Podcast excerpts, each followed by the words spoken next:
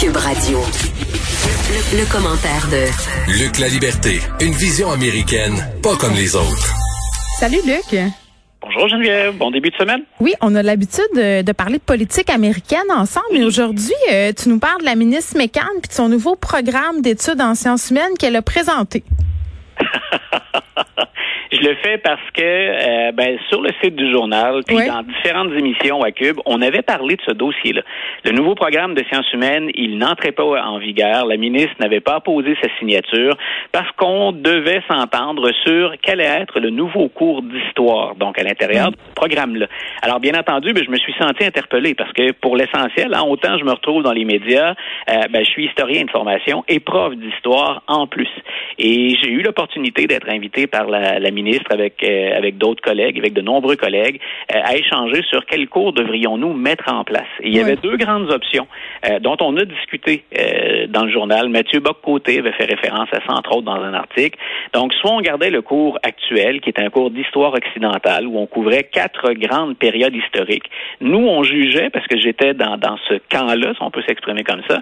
Donc, moi, je jugeais que c'était important parce que les élèves, en termes de connaissances historiques, souvent les amener de l'Antiquité jusqu'à maintenant pour leur rappeler les grands héritages, c'est important. Et j'ai des collègues tout aussi bien intentionnés qui, eux, disaient, euh, on aimerait ça, nous, que l'histoire serve plus à ben, éclairer le 21e siècle. Ce qui, dans un cours où il y a quatre grandes périodes historiques, est un défi colossal, un défi de taille. Donc, la ministre a dit, écoutez, moi, je suis prête à retarder un peu le processus, à ne pas signer tout de suite pour vous asseoir autour de la table. Et elle annonçait ce matin un compromis qui m'apparaît être drôlement intéressant et je tenais à souligner, parce qu'on les critique souvent, nos politiciens, C'est puis je le fais, euh, mais parfois aussi, ils prennent, je pense, des décisions éclairées ou à tout le moins, en tout cas, ils font preuve d'écoute, hein, de, de, de réflexion, de consultation. Et ce que la ministre fait, grosso modo, elle a dit, écoutez, tout ce que vous m'avez dit euh, au plan historique est drôlement intéressant. Je décide d'ajouter 15 heures d'enseignement de plus à ce cours-là pour vous permettre de faire les deux choses. Donc, on va toujours pouvoir maintenir les quatre grandes périodes du cours d'histoire, de l'Antiquité jusqu'à la période contemporaine. Et à partir d'un regard occidental, qui est le nôtre, on va s'ouvrir un petit peu plus sur, ben, sur l'actualité, puis sur ce qui se passe ailleurs dans le monde en relation avec l'Occident. Donc, je pense que ça, si je suis honnête, je pense que ça a étonné tout le monde, mais c'est une très, très belle proposition à laquelle euh, je pense que les deux équipes euh, s'attendaient pas. Donc, euh, l'équipe de Mme McCann et Mme McCann elle-même, dans ce dossier-là, ben, chapeau. Je pense qu'on peut dire mission accomplie. Puis pour nos étudiants, je pense que c'est un gain majeur parce que c'est pour eux qu'on fait ça essentiellement. Ben, je trouve ça bien qu'on souligne aussi les bons coups, comme tu le disais, parce qu'il me semble que souvent, on, on chiale, on critique, essaie de trouver le petit fil euh, qui dépasse, mais quand euh, bon, les ministres entendent la population, entendent les profs, entendent les étudiants, puis agissent euh, bon, en lien avec tout ça, je pense que c'est une bonne chose de le souligner aussi, puis ça, Puis, ça met un, un frein au cynisme. quelque chose en Oui. même temps, Geneviève. Je, je veux pas me lancer dans une grande analyse de la société non plus, mais Ouais. euh, on, on dit souvent, hein, on a le, le réflexe souvent, c'est de critiquer le gouvernement. Mais est-ce qu'on met toujours l'épaule à la roue? Moi, j'ai trouvé ça important aussi que du côté des profs interpellés, ceux à qui on a demandé de se prononcer, tout le monde arrive là, bien intentionné, on joue à livre ouvert, puis on met l'épaule à la roue pour y aller de suggestions. Donc, c'est facile effectivement de pointer des coupables ou encore de faire peser sur les épaules d'une seule personne quelque chose qui ne va pas. Dans ce cas-ci, en tout cas, euh, c'est ce que je veux souligner, il y a eu une belle collaboration puis une belle ouverture de tout le monde. Autant les profs d'histoire qui parvenaient pas à se retrouver dans une compétence commune que de la part du ministère qui a pris la peine d'écouter puis même dans ce cas-ci d'arriver avec quelque chose d'original. Bon. Rencontre euh, dont on a parlé euh, la semaine passée, rencontre très attendue entre Joe Biden et Vladimir Poutine. Transition intéressante à faire. Hein? Est-ce qu'il y aura de la bonne volonté Oui. et un effort concerté des, des deux côtés? On peut se le demander quand on pense à, la, à une des plus récentes déclarations de Joe Biden au sujet de Vladimir Poutine, qui a été de le traiter d'assassin. Donc, il me semble que ça met mal la table. hein. Si on devait se rencontrer tous les deux à Montréal, parce que maintenant on aura le droit, on sera en zone jaune, hein, puis on pourrait aller prendre un verre pour échanger. Si tu me traites d'assassin avant d'arriver, ça risque de refroidir un peu l'ambiance. En tout cas, je le prendrais mal, disons. Donc, euh, c'est dans ce contexte-là que va s'ouvrir le, sommet ou la rencontre, la discussion entre M. Poutine et M. Biden. Et il, faut comprendre là-dedans qu'il y a euh, une différence parfois énorme entre la rhétorique, entre le fait de vouloir montrer ses gros bras, hein, puis de, de mettre son pouvoir sur la table, et la nécessité qu'il y a à entretenir le dialogue.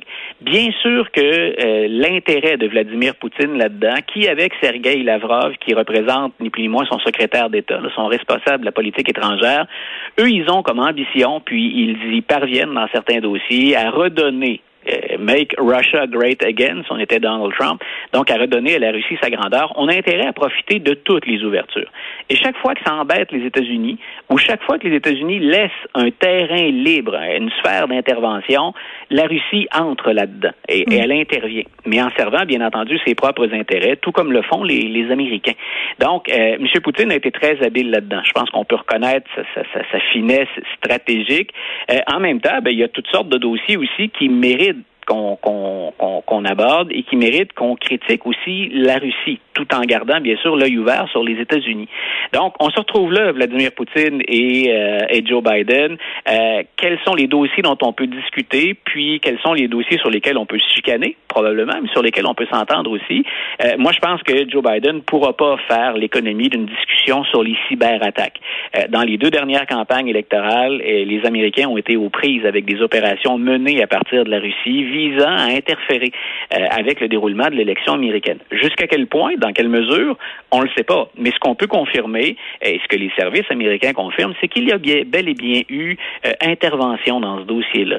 Euh, on peut penser que M. Poutine puis M. Biden vont jaser tous les deux aussi de, de l'Ukraine. Hein, quand les Américains veulent se rapprocher de l'Ukraine ou qu'ils interviennent en Ukraine, Vladimir Poutine a dit, écoutez, ça, là, moi, c'est ma my line in the sand. Hein, c'est ma ligne dans le sable. Vous ne franchissez pas, vous venez pas en Ukraine.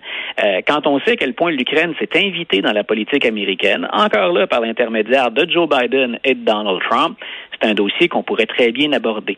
Euh, on va aborder les droits humains. Euh, les droits humains s'invitent dans un tas de dossiers. C'est pour ça qu'on traitait ou les droits de l'homme plutôt. C'est pour ça donc qu'on intervenait du côté de, Joe Biden puis qu'on a utilisé une étiquette très très très forte, le celle d'assassin. Et puis là les sujets manquent pas. Ça peut être des détenus politiques. Ça peut être ce qu'on considère être des assassinats ou encore, euh, puis je, te laisse intervenir, donc, ou encore la question du, du Bélarus, toute récente. le Bélarus pour laquelle la Russie est un principal interlocuteur, puis qui a ni plus ni moins, détourner un avion pour arrêter et détenir quelqu'un. Ça fait partie des sujets chauds, ça, dont on va parler.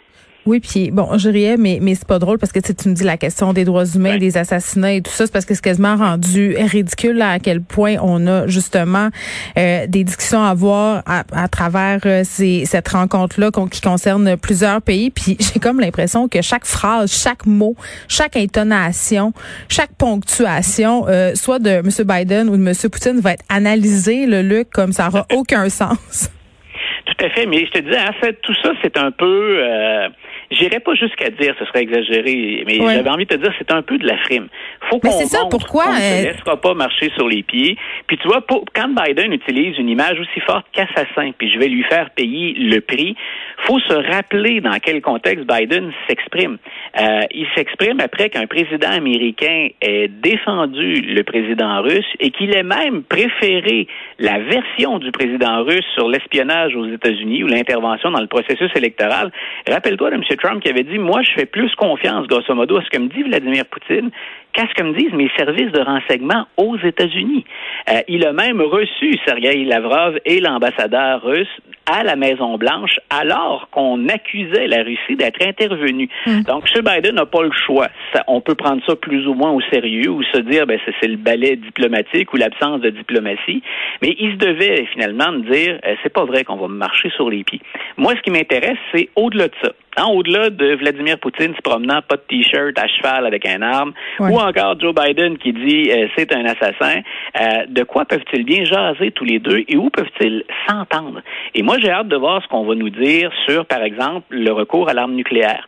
Euh, on a cessé les négociations entre les deux. Puis on se rappellera ben, que les deux ont des relations, qu'ils ont les yeux dirigés vers l'Iran ou encore vers la Corée du Nord et que c'est drôlement intéressant de voir ce qu'on va faire. l'arme nucléaire, on va s'entendre sur le danger que ça représente pour tout le monde le développement et la prolifération des armes. Euh, comme Canadien, comme Québécois, ben moi je suis intéressé de voir euh, Russie, États-Unis, Canada, puis au moins cinq autres pays euh, sont en train de se quereller plus ou moins diplomatiquement sur ce qu'on va faire avec la zone arctique, avec le passage qui se dégage avec la fonte des glaces dans le nord. Euh, il est question de pétrole, il est question bien sûr de commerce, d'économie, de transport maritime. Euh, c'est pas très clair, ou en tout cas on n'a pas la même vision de qui là-dedans doit avoir la, la, la, primauté, à qui appartiennent ces eaux-là ou que peut-on y faire et qui sera là en premier. les Russes se sont amusés à les déposer un, un drapeau dans le fond de l'océan pour dire écoutez, vous êtes sur notre territoire, c'est le prolongement du territoire de la Russie. Ça, ça fait partie des sujets sérieux dont on parle moins dans les grands titres. C'est moins spectaculaire qu'Assassin, mais ça fait partie des enjeux qui vont être sur la table puis qui éventuellement vont avoir des retombées dans notre vie de tous les jours. Luc, merci. Un grand plaisir. Écoute, on se parle demain, je pense. À demain.